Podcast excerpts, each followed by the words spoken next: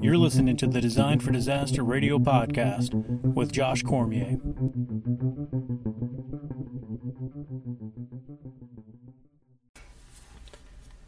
Getting to know nuclear fission for power generation.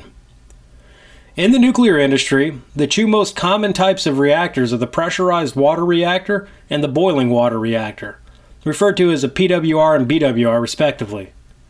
Both work by converting liquid water to steam, which is then sent through a turbine, turning the turbine.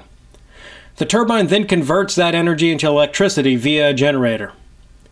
The PWR contains a primary circuit of feed water that is kept at a very high pressure in order to prevent boiling, and the heat is transferred via a heat exchanger known as a steam generator into a lower pressure secondary system that is connected to the steam turbine. Therefore, in a PWR, only the primary system is radioactive.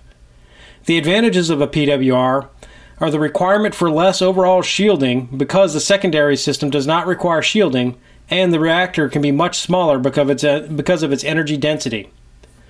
Conversely, the BWRs also operate at an elevated pressure of around 900 psi, which is only about half the pressure of a B- PWR. In a BWR, there is no secondary system. As opposed to the PWR, where the high pressure prevents boiling, the feed water that is circulated around the uranium oxide core is allowed to boil. This steam is then channeled to the steam turbine and cooled by water passing through pipes and the condenser afterward. The system water is then pumped back into the car, core where it is then heated until steam is generated.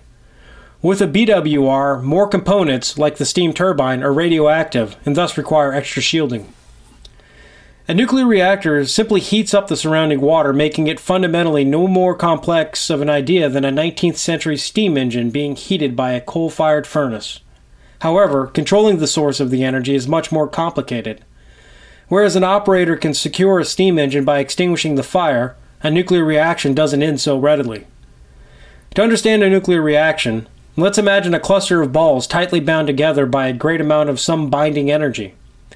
A free ball hurling through space with great energy because of its mass and velocity slams into this tightly bound cluster of balls, dispersing them, like a cue ball hitting a cluster of pool balls. When the cluster of balls breaks up, it separates into smaller clusters of balls, more individual balls, and releases the energy that was binding that once held these um, things together. The now dispersed parts of the cluster continue moving on with great energy. The individual balls that have moved on create the same reaction with neighboring clusters of balls, but not every individual ball will result in reaction with a neighboring cluster.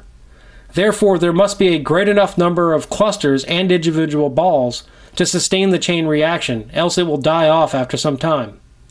Likewise, if we have too many individual balls zinging around, we would have an ever increasing frequency of reactions that must be controlled. The cluster of balls is a metaphor for an atom. Atoms are simply tightly bound clusters of protons and neutrons. The individual balls represent neutrons. The breaking apart of an atom into smaller parts is called fission. Not all atoms readily fission. A certain level of instability is required where the atoms are on the brink of falling apart already. These unstable atoms are more easily found among the super heavy isotopes as super heavy atoms in the upper range of the periodic table of elements. For example, Atomic isotopes like uranium 235 and plutonium 239 are quite unstable and ready to fission when slammed into by a thermal, low energy neutron. As a side note, an isotope is simply type, one type of uh, particular atom. You can have more than one isotope of an atom, and the isotope is determined by the number of neutrons, whereas the atom itself is defined by the number of protons. Just as some elements like uranium or plutonium are readily fission from thermal neutrons, other elements will simply absorb them without resulting in fission. Because of this, we can use elements like silver and boron in the form of control rods to absorb neutrons and thereby control the population of the neutrons in a reactor in order to maintain a balanced reactor that is neither increasing or decreasing in the number of fissions per generation. This is known as a critical reactor. If the reactor is increasing the number of fissions by each generation, we can insert more control rods made of an atom that readily absorb neutrons without becoming unstable in order to limit this. Likewise, we can remove control rods in order to increase the number of fissions per generation. When it is time to shut down a reactor, we will insert all of the control rods in order to create a subcritical reactor, one in which each generation of fissions is less than the previously previous ultimately resulting in the least amount of fissions possible and therefore a shutdown reactor. So a neutron is slammed into an unstable atom, breaking apart and slam into other atom, atoms resulting in a chain reaction of more unstable atoms that then go on to do the same. Controlling the population of neutrons in the reactor allows the operator to control the number of fissions. This process creates heat by warming up the water. When the atomic particles like neutrons, alphas, and betas rip through the feed water surrounding the core, they impart energy that heats up the water. The atoms also release gamma radiation, which are very um, high, very high energy photons that also heat the water. It is important to remove excess heat from the water so that core temperature and therefore pressure does not exceed the safe limits of its design. In addition to the intentional fission I just described, an atom may also decay on its own without a collision. Atoms naturally seek out a stable state, and if they are not stable, they will decay in order to reach this state. The half life of an atom can vary astronomically. For example, helium 5 has a half life of 760 times 10 to the negative 24th seconds, while bismuth 209 has a half life that is over a billion times longer than the estimated age of the universe. Uranium 235, a common reactor fuel, has a half life of about 704.2 million years. All this being said, an isotope may decay at any time.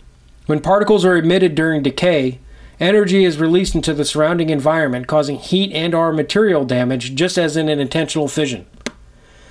Decay, decay heat is an important decay heat is important in the story of Fukushima 1 because it was the ener- this energy that was the problem following the earthquake and subsequent tsunami.